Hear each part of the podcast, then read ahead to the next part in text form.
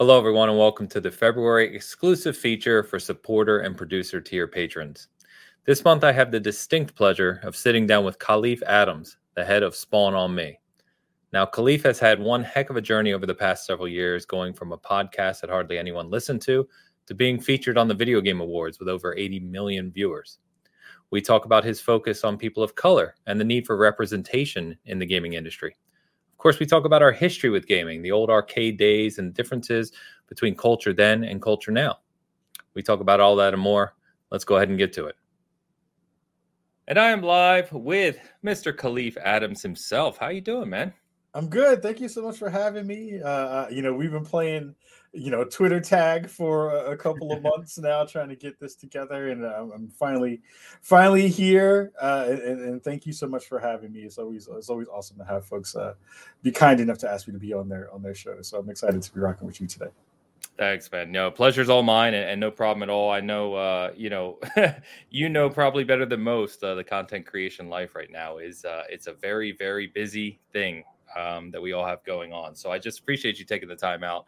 Uh, I'm looking forward to chatting with you, man. Um, Excited.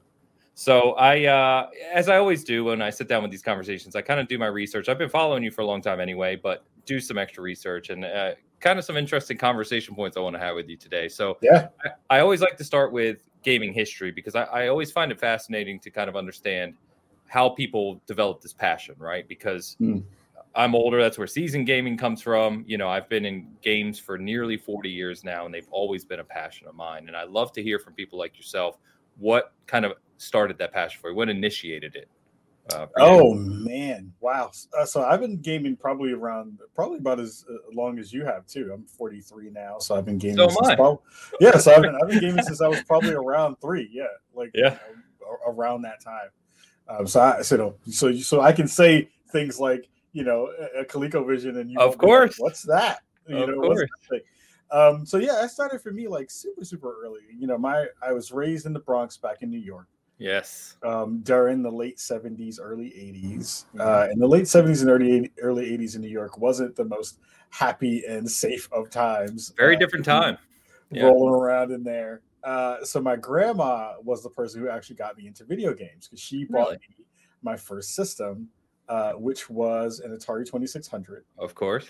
Uh, and you know that was the thing that was not only you know just like what's this new thing that is out in the world that all these kids keep talking about from my grandma's perspective yeah but it was also you know the older i got was this thing that wound up kind of keeping me safe within the house right it was a thing okay. where you know instead of going and running out and go and getting myself in trouble like this was a space to be able to kind of use technology to kind of keep me in a space to be safe um so yeah atari 2600 i'm lucky enough to have had ridiculous kinds of consoles that have that people don't remember. So I had a Bally Astrocade. Okay. I, had, wow, I, had, I, haven't heard that in a long time. Uh huh. I had a Vectrex. I had a Vectrex. Uh, I'm sad I don't have my Vectrex still. I'm sad my grandma yeah. broke it. She threw it out. she threw it away. Oh no! Like there's this weird thing of like you know if I, like if she has technology or it was like an appliance because she she thought it was an appliance at that point. She's like it's a gaming system, but like I don't know what the hell this is. Um, so she like put it out on the curb and like cut all the power cables so like no, no one way. else could use it. And then I remember that because I was like thinking about it now because having friends in the industry who like know what a Vectrex is and yeah. like knows what that system, like the reverence for that system uh-huh. is. They were like, "She did what?" And I was like, "Yeah, man." I don't know what to do, man. Like I want one now if I could get one, but they're so expensive. They're very um, expensive now. Yeah. And you kind of run up the gamut of, of, of stuff, you know, into NES and then you know Genesis and all those other kind of consoles in between. But yeah, that was the beginning. It was way back in the day, like when I was three playing stuff that, that I had a, a, a, like love for and learning about technology in that way. So it was super cool. That's awesome. Awesome. Um, very similar uh, background then, because yeah, I uh, started on Atari 2600. Uh, friends had ColecoVision through, you know, mm-hmm. all the classics. I had a Vectrex um, and all the way up through, you know, TurboGrafx. Yeah. I mean, everyone knows the NES and SNES and everything, but all those other systems, 3DOs and yeah, you know, technology advanced. And then I was a Neo Geo collector at one time. Oh, uh, not when I was a kid because nobody could afford it. Yeah, yeah, yeah, yeah, yeah. Later on, but um, I still want a Neo Geo. Those things are ridiculously expensive still now, aren't they? Amazing. Oh, yeah. ridiculous! I there was one game I have, so I had the they have U.S. and Japanese versions of their mm-hmm. carts, right? Mm-hmm. And I mm-hmm. had the U.S. version of Metal Slug Three that I Ooh. bought new when I was back in collecting. It's now worth like three or four thousand dollars. One game. Jeez. One game. It's crazy. Jeez. I always wanted the um the card that you used to take from your system into the arcade. There was oh, that. Yeah, yeah, yeah. I never had. That was the one thing I was like, that was the future to me. Was like, I can take my save with me in a big fat card. Yeah. Uh, and then take that with me into an arcade and start from where I left off. Like that. Like even that as a as a as a concept is still wild now, right? Like, yeah. Man. Good times that was one of the great things about Neo Geo, right? Is the hardware was exactly the same. They just had different code names for it, uh, mm-hmm. it was the same hardware. So very cool. Um, so then I wanted to ask you this because I've had a lot of conversations with people from I'll, say our era now, mm-hmm. um, especially on the East Coast. So I grew up I grew up outside of Philadelphia. Yeah. Uh, so not too far from you. Um, but the arcade scene obviously was a huge influence on my past and many people our ages past. Mm-hmm. Kind of in that same space. Oh, for sure. Like we went, we used to go to uh, the Pal. No, wasn't the Palisades Mall? It was the Galleria Mall in upstate. Uh, it was like in New Rochelle, I'd say okay. New Rochelle, New York. Um, and they had like the best arcades. So like my two favorite arcades were that place in the in the Galleria Mall yeah. because it was like behind a Nathan. It was like like Nathan's hot dog was the front of the actual place. Right. And then it had like this weird like alcove where you kind of like go behind and, and around a corner. And it's like a full arcade was was there. Um, but that wasn't like my neighborhood arcade. My neighborhood arcade was a pool hall uh, right okay. down the block from my house called the Q Lounge, uh, hmm. back in the Bronx. Uh, and it had like the it was the worst spot because it was just like full of like folks playing pool at like 10 a.m. in the morning, drinking, smoking, it's smoking, yeah, drinking and smoking, and then it had like a full arcade in the back. Um, and, and like you can just remember the smell and the sounds of that. It was all wood paneling everywhere. uh, and I remember as soon as you walk into the spot, as soon as you walk in and see the first cabinet, and the first cabinet was an MK1 machine. Nice and and then you turn and then they had uh, they had a Run and Gun machine. They had a two cab Run and Gun machine.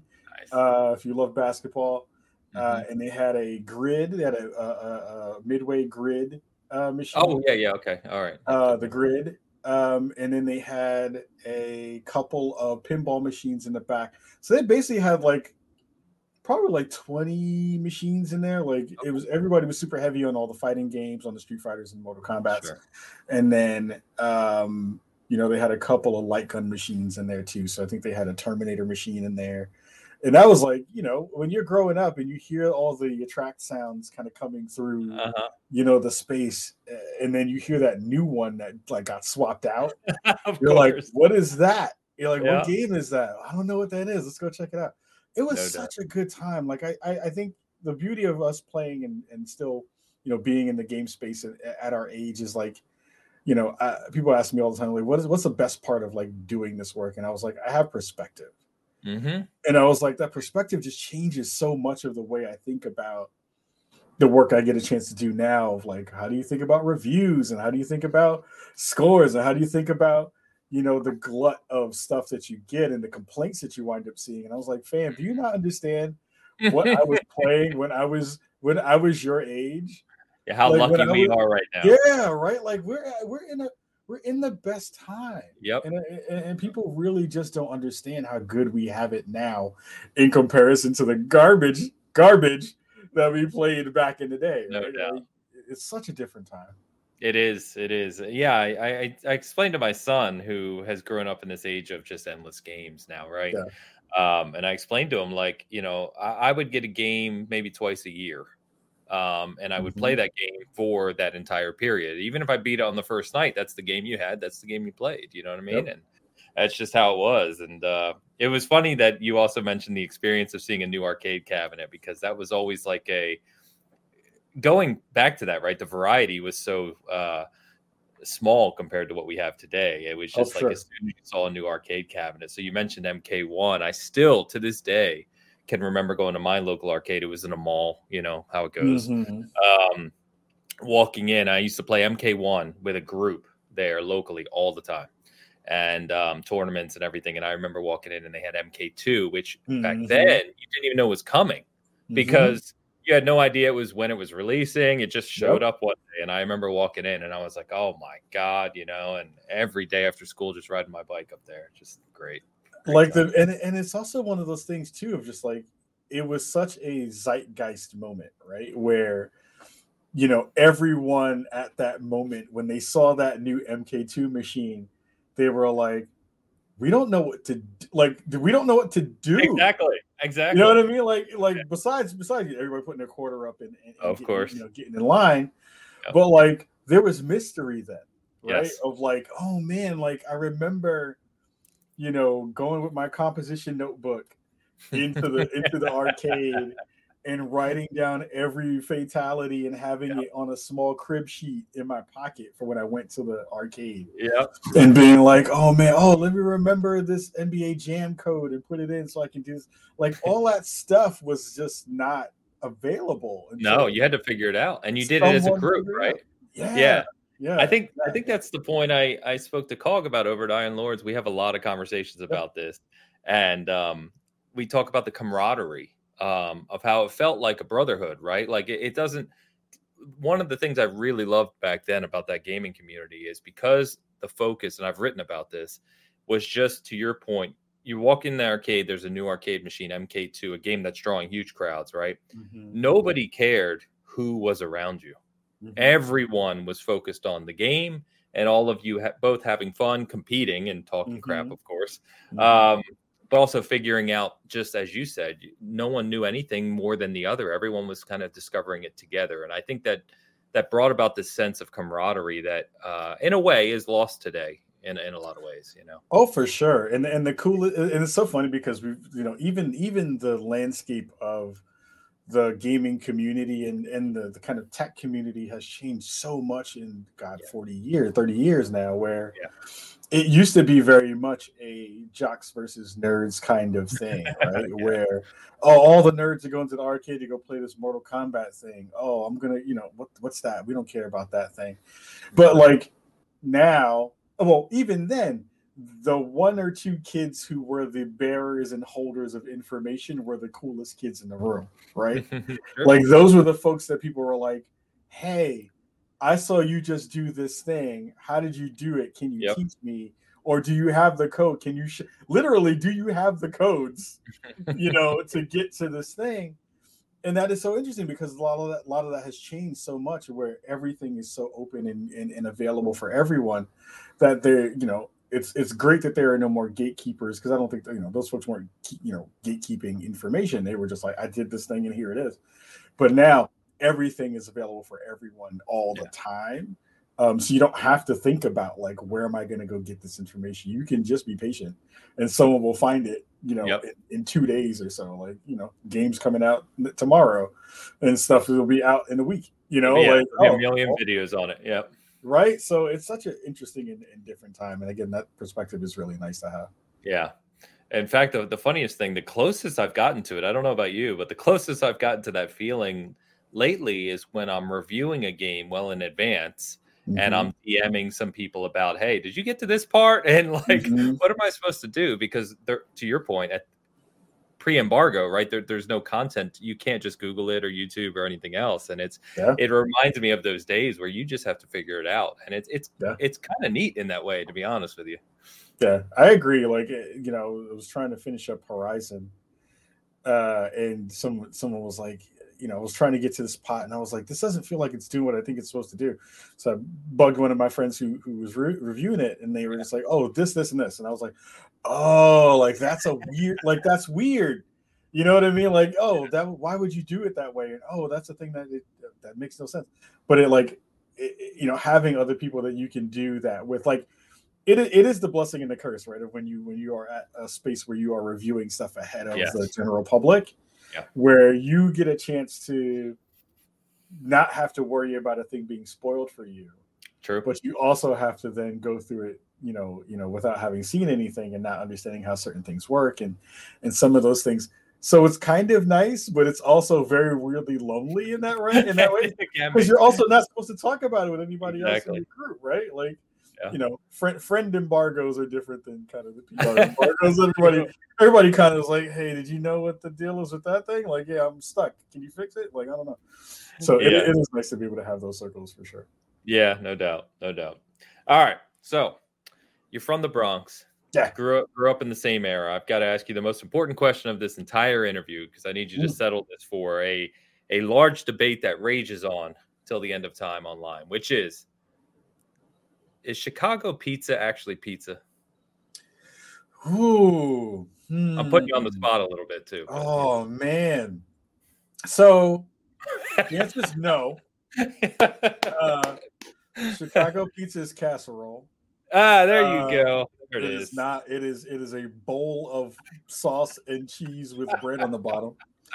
Um, actually, the fun. Here's some funny thing. So, like, I like forever and and and in a day, I will stand for New York pizza. I still believe it I'm is the you. best thing on the planet. still, you. you know, East Coast pizza is just better than everybody else's pizza.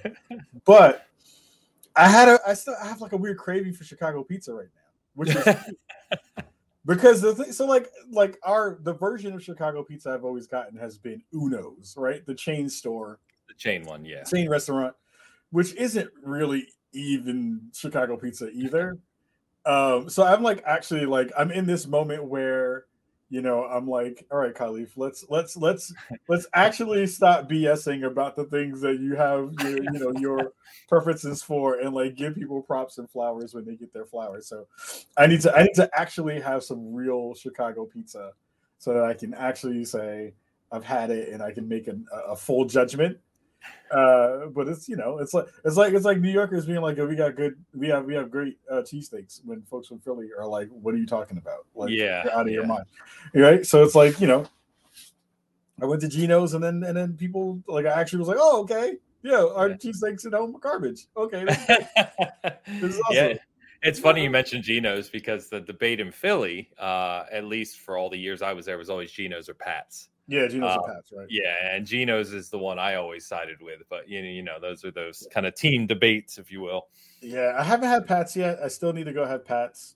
Uh, but that was like a trip that I man, I haven't been back in the East Coast for a long time too. So it's like that's one of those things of like, if you can you can you get it on the West Coast and it still be good? Like I don't know. Like can they ship it? I don't know but it's a casserole. Chicago pizza's casserole.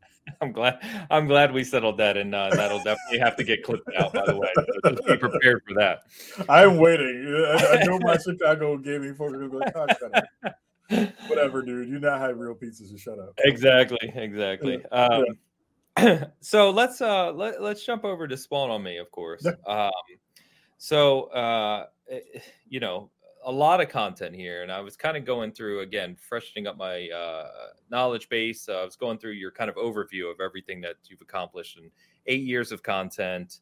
Uh, obviously, a, a, hell of a journey over the past few years for yourself, which is just uh, incredible to witness. So, first, I'll just say congrats because it's it's kind of not uncanny, but it's unusual, right? Um, and it's it's got to be just kind of um, surreal to to be living through something that's kind of exploded so positively for you it has been a long road uh and it's one of those interesting things where you sit back and you kind of just like take audit of where things have gone and how things have kind of rolled and we've had multiple iterations of the show at this mm-hmm. point mm-hmm. with various hosts and co-hosts and things like that so it's been you know it's you you never think a thing that you started on a whim is going to be the thing that drives you so much in so many different aspects of your life.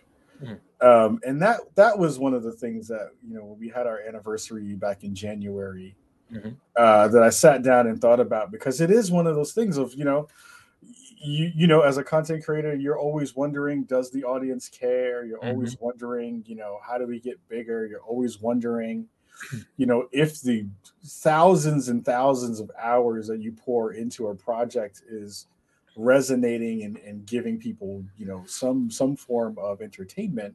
Right. And you know, when I'm on my lowest days, it feels like the answer is no. And then when on my highest days, it feels like, you know, everybody loves you. Uh, and, and it's great. But it is one of those things of like, you know, Spawn on Me has been cranking out shows weekly for you know almost nine years, right? So it's been a long, long journey about how different everything goes. Like even the shirt that I'm wearing now, like this is like version one of our shirt, you know, like this is like version two of our logo. Like right. even seeing logo transitions and being like, wow, we were here at this point, and then we mm. got to here, and now we're here. Um, it is it is pretty pretty cool to be able to look back and say, wow, we we had a an impact in some way on a multi-billion dollar, huge multi-global industry. Yeah. Um, and that's great. Like that feels that feels humbling. Um, and and feels like we're hopefully, or at least I am hopefully trying to be a good steward of the space when I when I put out a show and, and try to be my most honest and authentic self every week. So that that part is really, really humbling for sure. Yeah, incredibly well said. I, I think that's what um, kind of attracted me to your content is, is, exactly that. Is you know I I preach all the time. I'm sure my listeners get tired of it at some point, but I preach all the time about just the positivity in gaming. Kind of what we alluded to at the start, which is mm-hmm. we're living in this era that is just the golden age of game. We've never had it better, yeah. um, and we should be not only positive but championing positive voices. And I think uh, you do that extremely well. And so all the you know um, deserved of all the success, and um, I think that's that's just fantastic. So I I did want I did want to ask you. Um, you you mentioned your logos and stuff. Yeah. Um, and the you know the the spawn on me fist.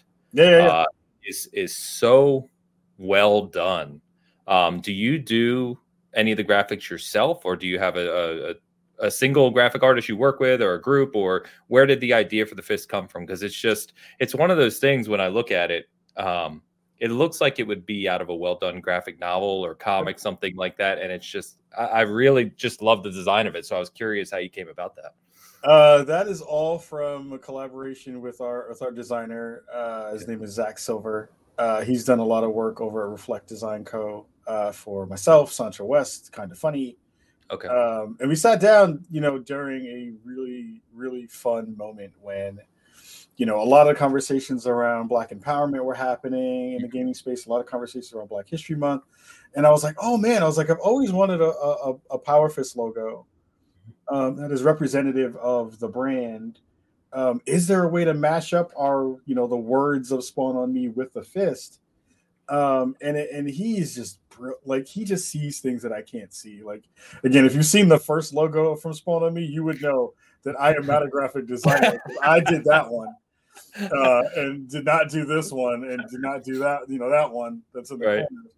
um so so it, it, it was a moment where he, we said like and the thing i love about him and i think you know a, a lot of folks i would i would tell you that if you're thinking about getting into any form of entertainment really sit down. It's it, it, again it's not cheap but it takes it takes a lot of thought into branding and branding was a thing again i was an it dude who was sitting at my desk you know nine years ago ten years ago when all of the video game stuff started for me and learning just how important branding is for your visual presence online and keeping things consistent while also playing around with ideas. And he was just like very smart from the beginning to not just ask what do you want it to look like, but what do you want it to feel like? Mm. What's the feeling you want this to evoke when people see it? And those conversations have totally changed the way I think about design in that way and and how I think about what's attached to our show in in a lot of different ways. So like our original logo and, and even you know parts of this that are kind of in it mm-hmm. was the idea was you know the name of the show comes from Battlefield. The, the like spawn on me. Yeah, uh, sure. You know, car, come from from from Battlefield. So the idea yeah. was of it always being this blip on a radar. Uh, so you always have this like line that is the the line that's kind of hitting the blip whenever you gotcha. go around a circle. Um, and that changed a bit during the you know the rebrand for stuff, but the the, the logo, the fist logo, that was one of those layers of like, oh, I've always wanted a Power Fist logo. How can we incorporate the naming of the show into that thing? And every time I see it, I'm just so happy with it because it, you know it's in the Brilliant. studio, it's like on the wall, Yeah. you know, like like all that kind of stuff. It's like a part of who I feel like I am when Yeah. you know I'm talking about the show proper. So it's I appreciate you uh, giving some love to it because I, I love it myself. It, yeah it's it's it's always been the most striking one to me of your branding and i think your branding is as you well said it, it's it's noticeable and on brand for lack of a better phrase Yeah, that that logo in particular has always stood out to me so i wanted to mention it today when we talked because uh, it's just i knew whoever designed it was brilliant because that's it's not easy to envision things like that um, Oh, not even close. And it's funny because when I wear a shirt, when I wear the shirts with that on it, Yeah. people do a quick double take because they see the they see the fist. They don't see the words initially, Right. but when they start to dig, I'm like, oh, that's cool. Uh, so, I was like, yes, that means we that means we got it right. So it's awesome. So uh, that that's kind of a good segue because you know you've you've made it a focus with Spawn on Me to kind of hi- highlight, uh, as you say, uh, people of color, Yep. and what I would say underrepresented uh, voices in the gaming community or gaming space. Yep. Um, and you know, I've already said that I applaud you for that, and I think that that's uh, very very necessary. Um, and I kind of wanted to talk to you a little bit around uh, y- your thoughts on a couple of angles of that. So the the first the first kind of thing I want to ask you is, you know, especially given our gaming histories and knowing how the gaming community has evolved and progressed over the last nearly four decades that we've been doing it, right? Um, how do you think that's coming? Like when you look at the gaming industry today in 2022, Mhm. how how do you feel about the kind of uh, progression it's made over the last five, 10, even 20 years, specifically relating to underrepresented voices and and you know a focus on developers and developer talent and uh, especially too representation of the characters we see in games.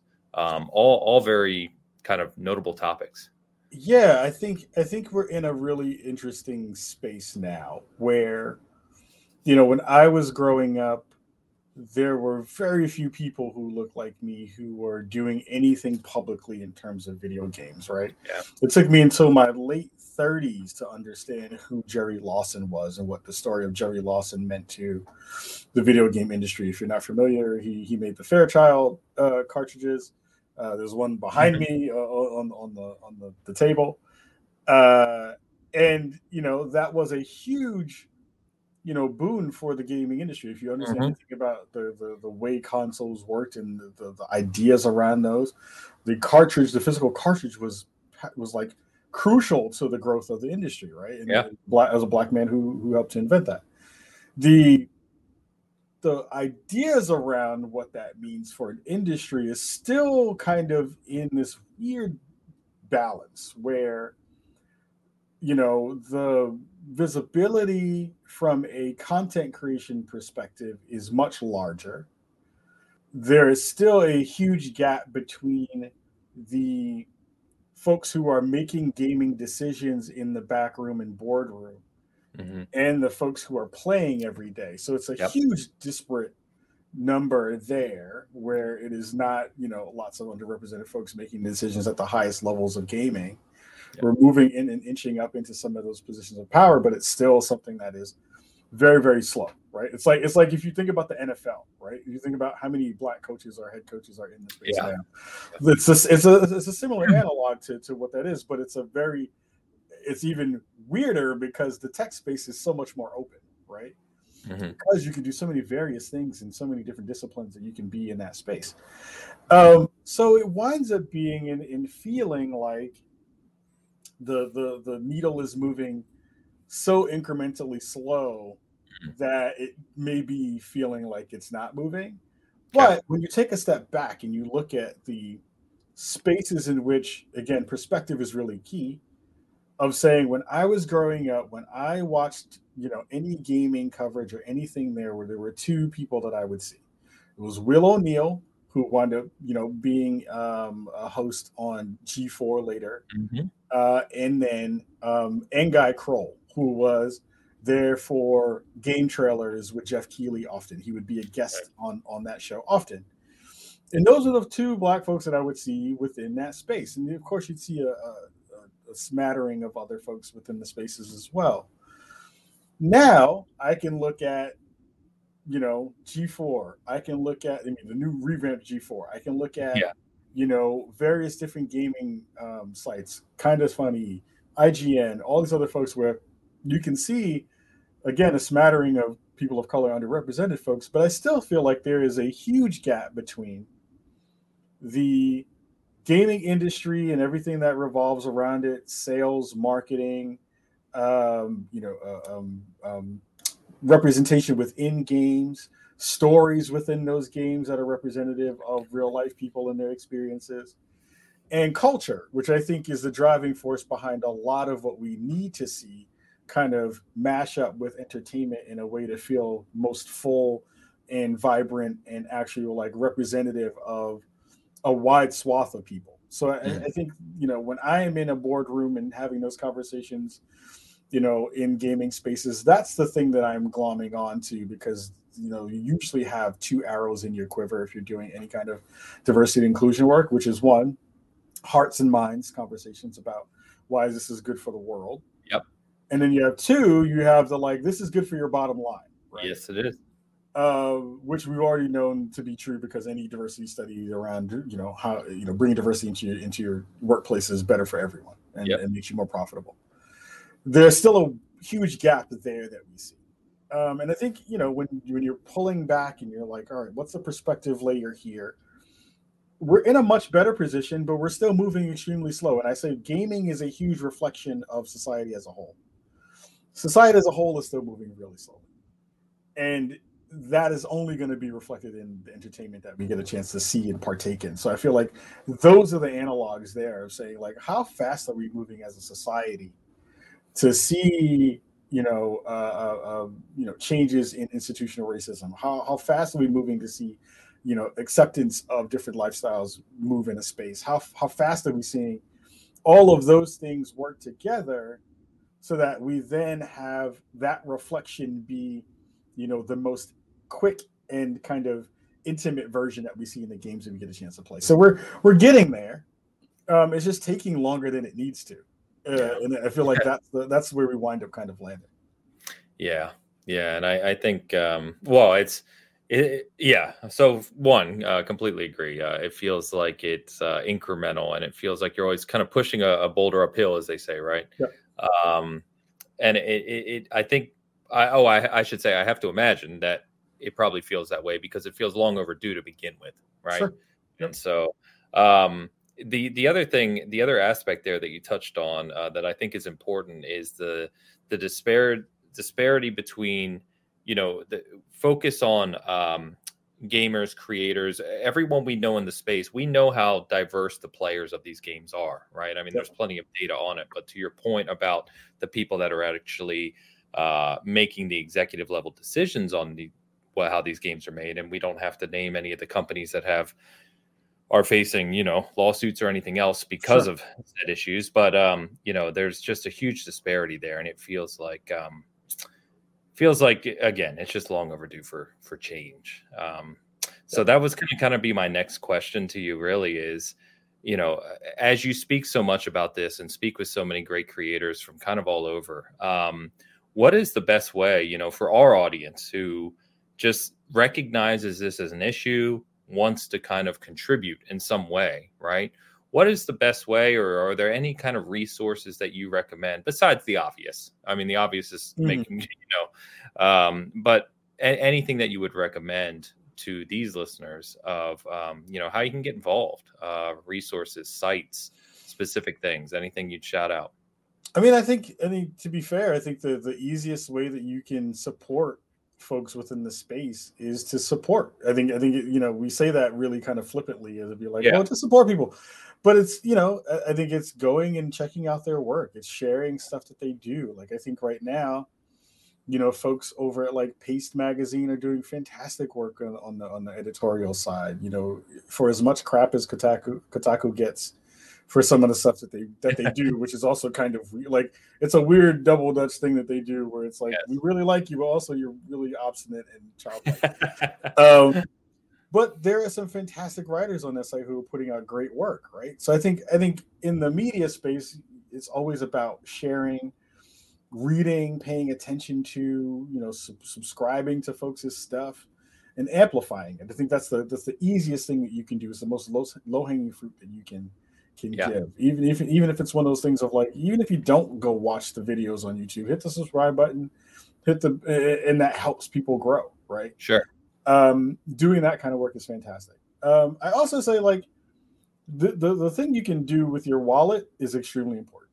And understanding that certain games are not going to get made because they're either made by young indie devs who are, you know, doing their first game and potentially not maybe going to make another one is to support the games too. Like we, we want to support the folks who are doing the the the, the kind of critique uh, layers of well, you got to support the folks who are making games too. So I'd say, you know, anytime you can go check out something that's like on the the mix, uh, the Media Indie Exchange, like so many developers are okay. underrepresented folks within that space, and they usually yeah. do showcases throughout the year. Um, you know, IndieCade when they were still running around was doing a bunch of good stuff. I think they're still doing a smattering of things mm-hmm. there um, a lot of that work winds up being in the indie space. And i think also just being super vocal about you know the folks who are um, doing the work in the creator spaces that are on the streaming side of it too. Yeah. i think you know especially because we're, we're still rounding out black history month uh, there's a, a really great opportunity to go and check out various kinds of streamers and going and checking out folks who are doing that work because it's hard work takes a lot of your time takes a lot of takes a lot of effort to be good at it. Um, and oftentimes twitch isn't really a great space to to kind of do your work there. It's you know you have a, a very hostile uh, uh, uh, watch uh, viewer base that as soon as we're on the front page of twitch we get inundated with with terribleness. Um, and you can help support you know folks who are doing that work by going and checking out their work subscribing sharing it. And again it's it's always about for me how far and wide are folks who may not necessarily be within those groups sharing the work? And if you can do that part then you're way ahead of the curve of, of, of finding out you know how you can be helpful uh, towards towards kind of making the space better. Gotcha. Yeah, yeah that's fair. That's fair. Um, you know you mentioned kotaku there um, sure. and, and, you know this this kind of thing they do that uh, many of us joke about but you know I, obviously run a gaming gaming outlet. It's a very small gaming outlet, um, but one of the things we talk about internally, and the reason I started Good in Gaming last year was kind of around this, as I, as I said to you earlier, which is there, in my opinion, and I, I kind of get your thoughts, Kahlief, on eh, there seems to be a, a lack of, uh, at least to some of the major sites, uh, in my opinion, there seems to be a lack of focus on um, not only these types of things, but just positivity in general, sharing mm-hmm. positive communities, sharing positive messages, uh, representing people, all of these kind of aspects that go into making us a better community. Um, there's just a lack of it, in my opinion, in, in the mm-hmm. industry. And it, it, feels like they should bear some responsibility to do a better job of that. Um, mm-hmm. And I try to do my small piece that I can with my outlet. Um, but I mean, if if the Kotaku's, the IGNs, you know, all the major players focus more on this, I think we would be in a better place, in my opinion. I know that there are feel good stories within the industry. Like there are triumphs every day that never get absolutely. Yeah, and I think that that's a part of it that is also really frustrating to me too. Where, like, again, I, I understand that we are in a multi-billion-dollar comp- uh, uh, uh industry that is driven primarily through capitalism, which is driven primarily through the want to make money, and then that often, you know, uh, squeezes you know developers and other folks out of a system that they feel like they want to contribute to to bring entertainment to other folks, right? Like I think that's what gaming has always been about. Has been about trying to find ways to make people happy, right? Um, and I think that's the hardest part for me too. And I, and I and I share that frustration with you as you know as a person who sees so many stories every week that are just always about the negativity within the space. Yeah. Again, I think you have to put a spotlight on some stuff because there's a lot of shady business that happens in the industry. God knows I've been excuse me in, in many many back rooms when i've heard some stuff being like hey what's what that's weird like that's you know you hear you hear conversations you hear rumors and you're like oh my god that's terrible yeah but there is no counter to that on a large scale. Right. Right. right. Even folks within the industry proper, who are some of the largest names in the space, don't share positive stories. and I think that is a thing that is is troublesome because you would swear that everyone in this industry is downtrodden, beat up, and mm-hmm. in you know is, is yeah. grasping for air and asking for help. And there are so many people who you know work every day and make fun stuff and are happy in their jobs. I used to I just left Riot, you know, a couple yeah. weeks a couple weeks ago and the first thing people ran up into my DMs, they were like, "Oh my god, are you okay?" And I was like, I, I, mean, and I get it, right? Like, there's a, there, you know, there, you know, there are lots of different conversations about, you know, how how companies have moved in the past, you know, five six years, right? And I think, you know, right. If you ask certain people, there's only negativity within all of these walls, and I would say every moment that I was there was great like mm-hmm. I had I had a and I was working in the DNI space in that company, right? Again, no company is perfect, but I think that there is a space to be able to say it's not always as bad as everyone has said it is. And I think if you say that out loud, the funny thing is the industry is so hell bent on sharing that negative story that your positive story gets drowned out. Of course. That's super interesting.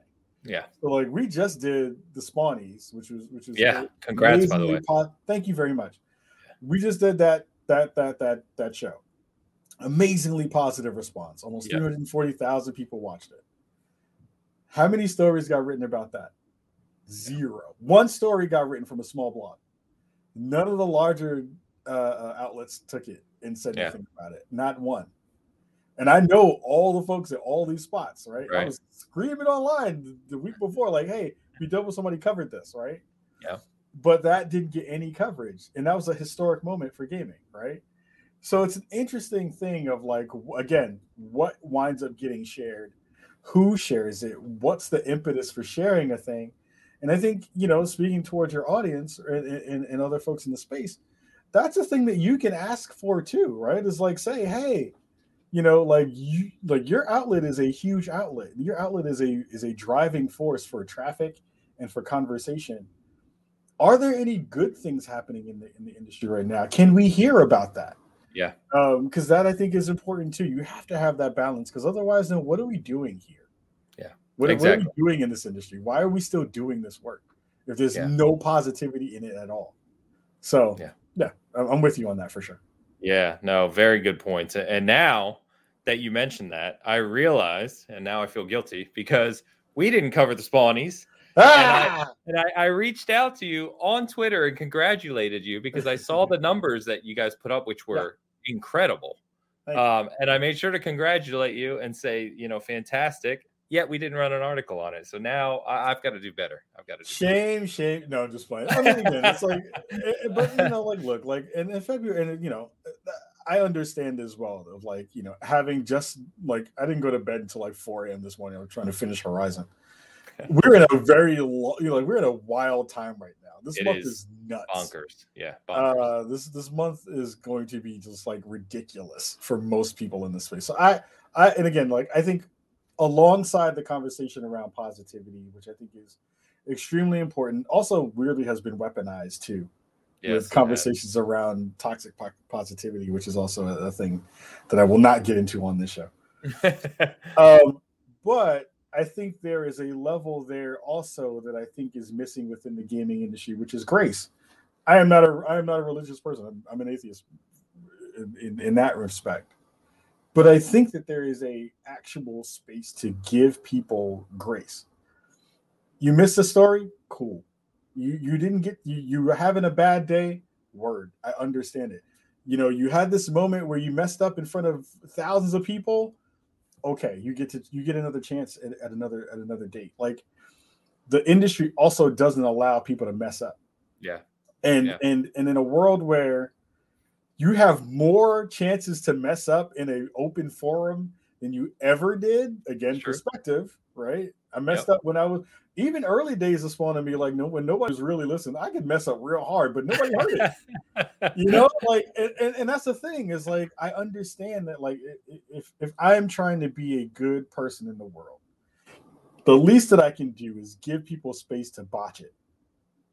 And if you botch it, give you space to try to do it again and get better and grow and fi- figure out good ways to be you know the person that you hopefully want to be in the space so i think you know all of those layers combined are it, it, makes for the at least the media side of the gaming industry this really weird cliquish yes. thing that is yeah. unreasonable and probably I would say untenable.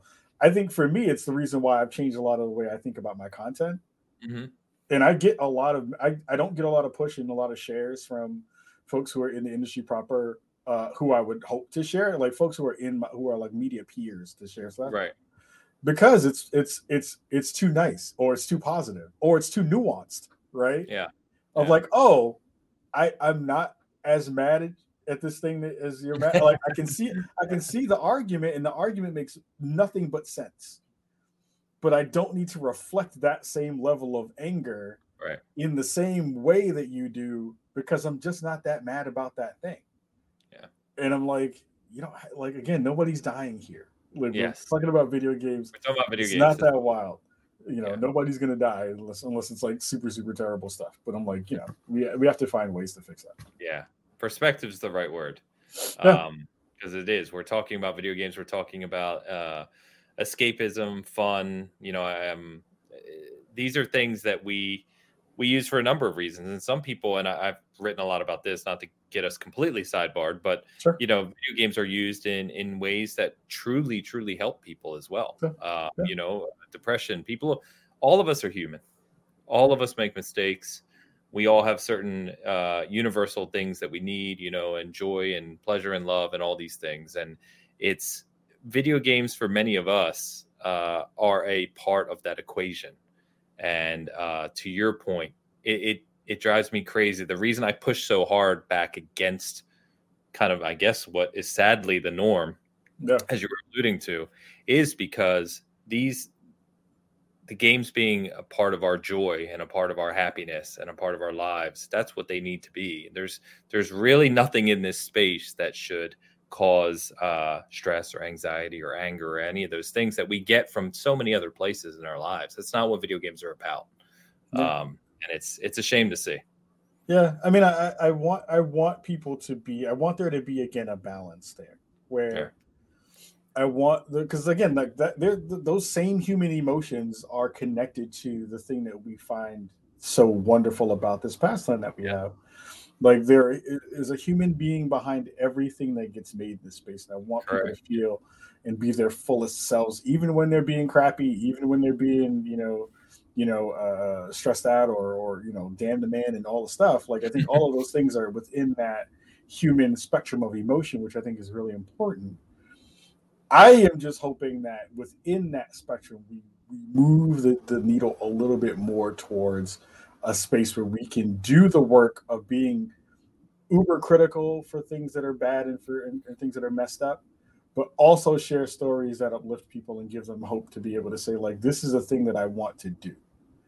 And for me that's where i'm hoping that we wind up you know landing. And and we're right now we're so so far to the everything is bad everything is wrong everything is is is terrible layer of it that even me as a person who's like a 12 year vet of the of the industry i'm like why do i want to be here if Mm. this is the only emotion that we show all the time? Right. Are like is that it? Is, is that that's the only thing that we have for the rest of this life is that emotion? Then i don't want to be here if that's the case because that's not what i need for for my life to feel like it's doing what it needs to do. And i'm Right. hoping that other people feel that way too. Can and can at least vocalize it. I'm not saying to squash people's voices down. I'm just saying you can at least say it out loud to be like look i understand it's messed up but also is this the only emotion that you feel because if it is then you need therapy like go to therapy Go to yeah, there, there are better outlets than getting on Twitter about it for yeah, sure. Yeah, go to therapy. Like we can crowdfund therapy. I would love to do that. Let's crowdfund that. Everybody has a GoFundMe or OnlyFans. I need you to crowdfund some therapy. That. That's great. Crowdfund therapy. I'm putting that as our tagline on Good and I'm just Gaming. saying, man. Like, geez. I like, know. I know. man.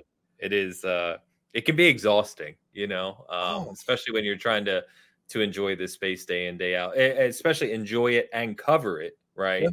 Um, you you can't avoid it, and it, it just like it's it's constantly weaving through all of these obstacles of this um, day in day out. It's, yeah. Um, all right, on to uh, more positive topics. I, I wanted to um, kind of ask you um, what it was like, because I have to imagine it was, uh, and I used this word once already, but surreal again, being featured at the Video Game Awards um, as part of the future class on video when they have 80 million global viewers. I mean that that has to feel wild. It, it has been a really weird couple of years. So you have the like Xbox Paris Lilly Kali yeah. thing that then dovetails into the Game Awards Global Gaming Citizen thing and the first yeah. class, future future class thing. Um, it's just humbling. Again, like I, you know, I started this thing with with Cicero Holmes, uh, former co-host of the show. Yeah. Uh, for my kitchen tables in our respective cities of Chicago and Brooklyn, um, and you know, I think of I think of Brooklyn as a city, uh, but it, but uh, but it, it is one of those things where when you think about the potential impact for what you could have done as a person who you know, from a very young age in school, was told that he was not going to amount to anything, mm. and had you know, my parents are t- two drug addicted parents who I never saw. Mm. I saw them like once or twice in my life, um, and having my grandma save me and give me video games as a thing to keep me safe. Right.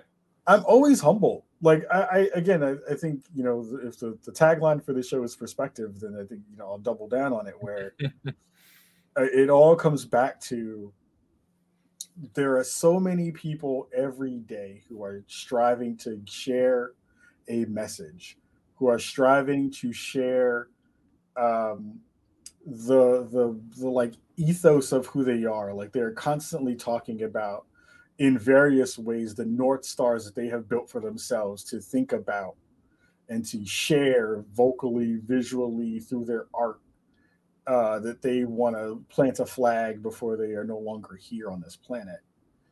Um, and to be a part of a show that got that many views and is so revered by by so many folks within the industry, again, it's just amazingly humbling. It just it just feels good to know that the work is resonating in a way where Geoff Keighley would be like, "I want you to be a part of my show." Yeah, which is a huge thing for him. Like people don't understand that that show is his baby. Yeah, there is nothing that goes into that show that is not approved by Papa Geoff in that way. Um, and we've we've grown a rapport over the past couple of years, and I think I think he's I think he's actually doesn't get enough credit that that he deserves. And people get into this very interesting layer of you know is Geoff doing this for the money or is Geoff doing this something? And I think I think it's a little bit of all of it, right? Which I think is also smart as a business person, as a person who wants to have like your own legacy to leave for the next generation of the video game industry, yep. you have to think really big. You have to think about broad strokes. You have to encompass all these different people. Like I have I have so much more respect for him and what he's been able to do now that I've run my own award show for a year. I can imagine.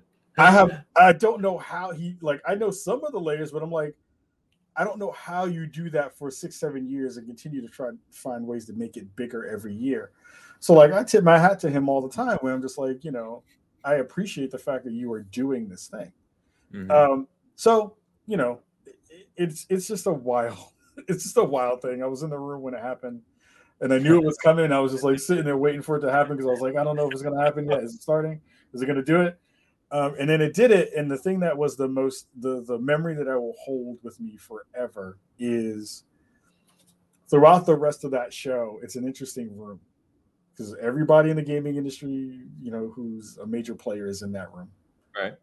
Um, and for the most part, the the you know what folks get a chance to see at home is very very different than what you get to see in the room. Sure. Because uh, it's a quiet room, weirdly. Mm. It's it's a little bit too cool for school in a weird way, which I also kind of don't like. But the thing that made me like lose my mind was like when my section came up Mm-hmm. It was the loudest. It was the loudest ovation that was in the room That's for awesome. most of that show.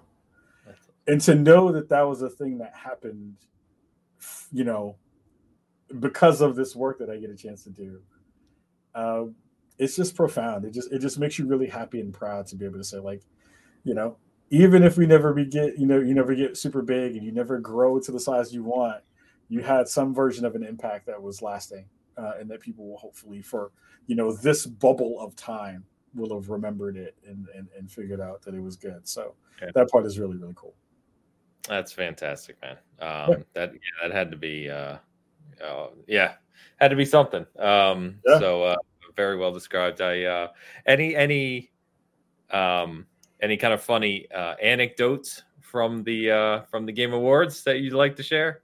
Um, was there anything that happened this year that was actually pretty pretty wild? Like this year was actually tame because of COVID, so it was like you know folks were, you know, the the rally spot is usually the JW lobby.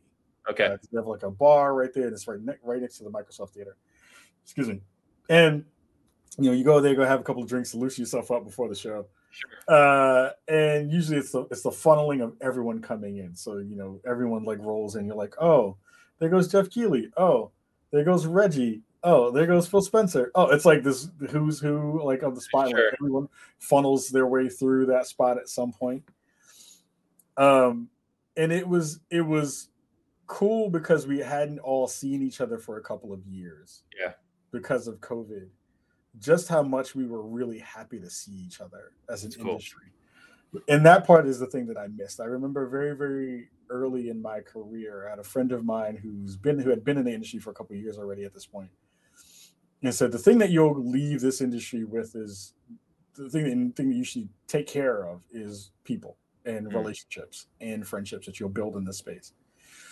And I didn't, and I was like, yeah, whatever. No, you know, you know because I'm very I'm very much like to myself. I'm a, I'm an introvert in a lot of different ways. Um, and that is so so true. Mm. Like we're again when we talk about this golden era of the video game industry, even the folks who are coming up into it now don't have that thing.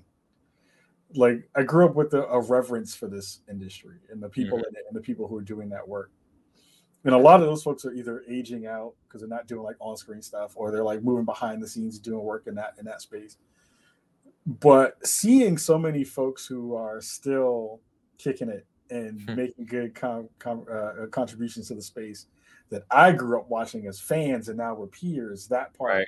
and then being like oh my god Kyle that was great seeing you at the in the game awards up on the screen and, da, da, da. and like those layers now are the things that I'm like man this is this is better than anything that folks could have even told me about when I wanted to, to get into the space of like what does it mean.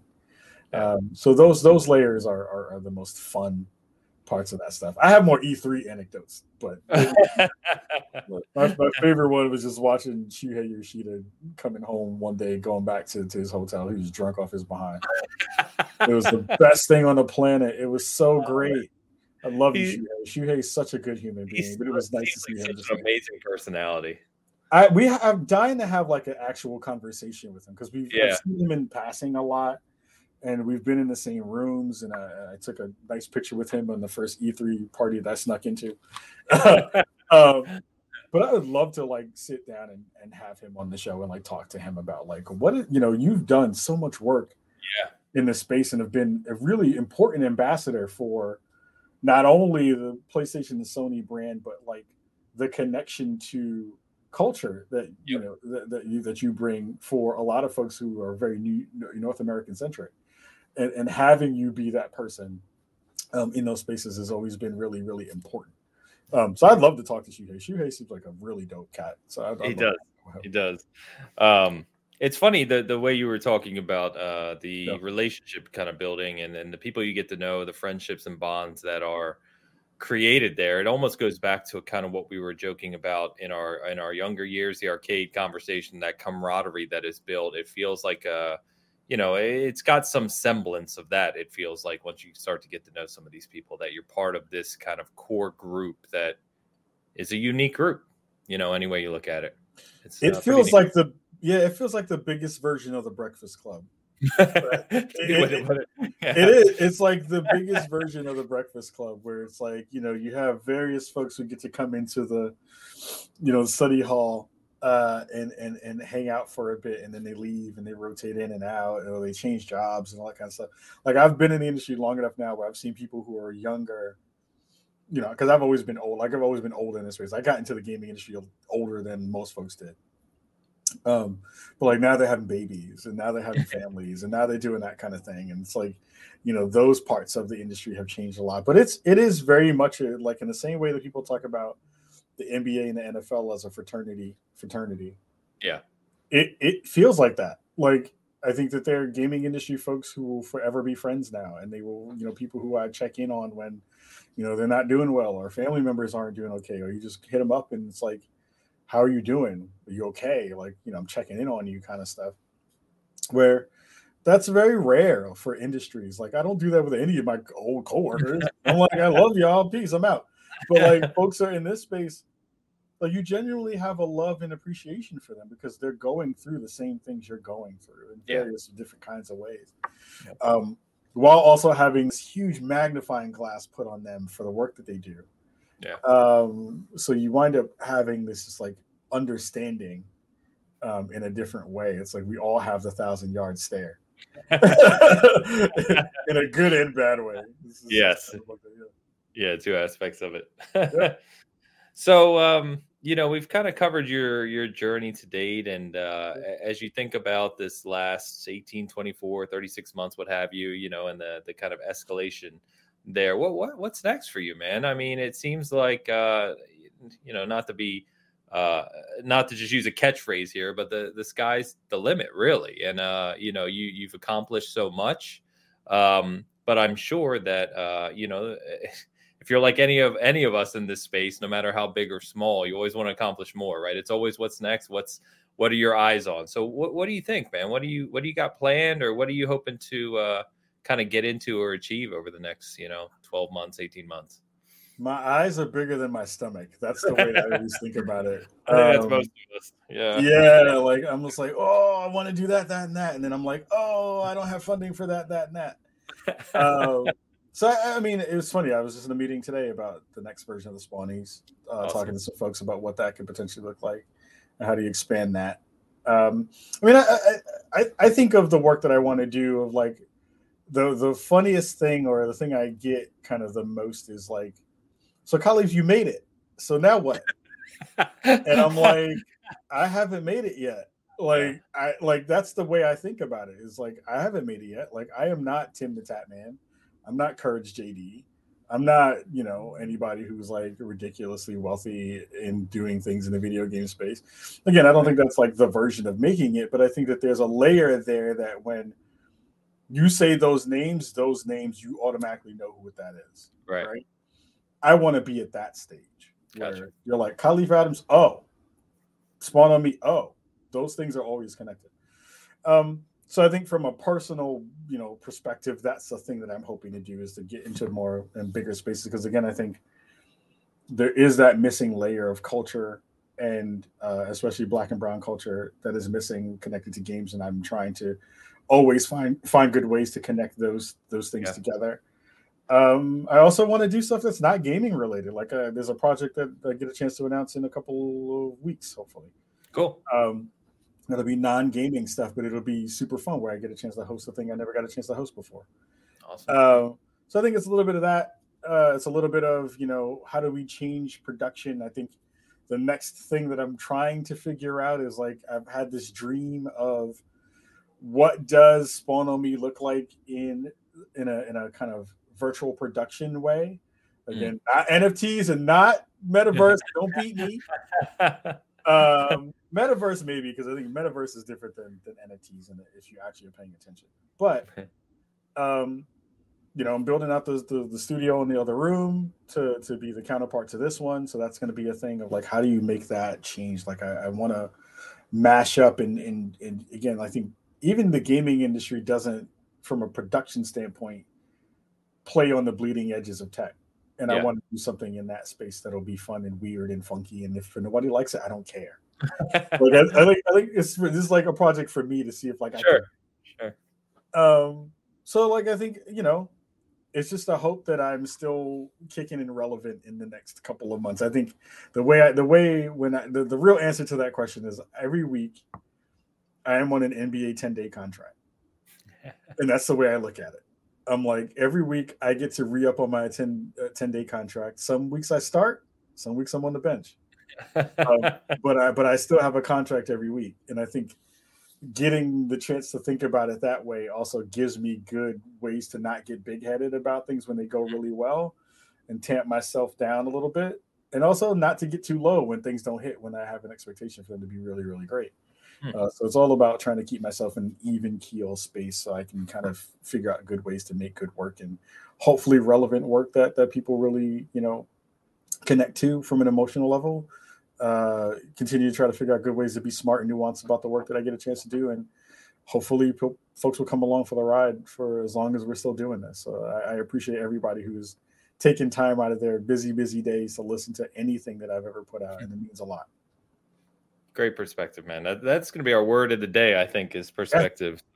Yeah. Um, no, I, I, appreciate that, and uh, I think that's a really cool way to look at it too, um, especially with what you've accomplished. But um, there's always ups and downs, right? Uh, there's always successes and failures, and uh, it's cool uh, hearing you that hearing you say that you want to experiment and just continue to you know do new things. So it's awesome, man. Um, yeah. So, well, Kahlief, man, it's been an absolute pleasure chatting with you today. Honestly, uh, really enjoyed the conversation. Love the can to say the word again. Love the perspective. Uh, love the thoughts, and um, just uh, again, uh, just a final shout out to say congrats to you on what you've accomplished. I wish you nothing but the best and uh, success and everything you want to achieve going forward. And uh, I hope that uh, we can catch up again in the future. Maybe we do this, you know, a year from now, and uh, we'll see. We'll see what's happened anytime you want me back on the show, I am absolutely down. Uh, I love I love what you do here. I love the way you handle conversations and, and, and your interview styles. It, it, makes me feel very very much at home. Awesome. Uh, so, so, so that that that is that is brilliant and fantastic. And hopefully we can go check out Pat's at some point together. We'll go take that. We'll take that troop down to Pat's and go see who wins the actual crown. Yeah, yeah. Uh, that that debate will never end. But but but we did solve the pizza debate today. It's oh, over. It's it's done. We've already we've already we, again world, world peace is, is Chicago pizza pizza. Chicago pizza is not pizza, but we we'll still be fine. well, thank you again, man. Anything uh as we had anything you'd like to shout out before we go down out of here? Yeah, uh, you can check out the show. Uh, our live show is on twitch.tv slash spawn on me every Wednesday night at 6 p.m. PST. Uh, we'll be having a fun uh, couple of uh, conversations before the end of Black History Month this year. Uh, so make sure you're checking that stuff out.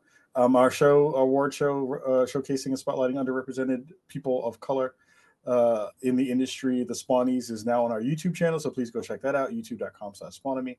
And yeah, you can follow me on Twitter at Kahlief Adams and at Spawn on Me. Come say hello, say what's up, and, and I'll say hey back.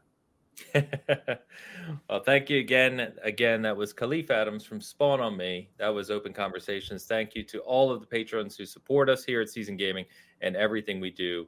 Until next time.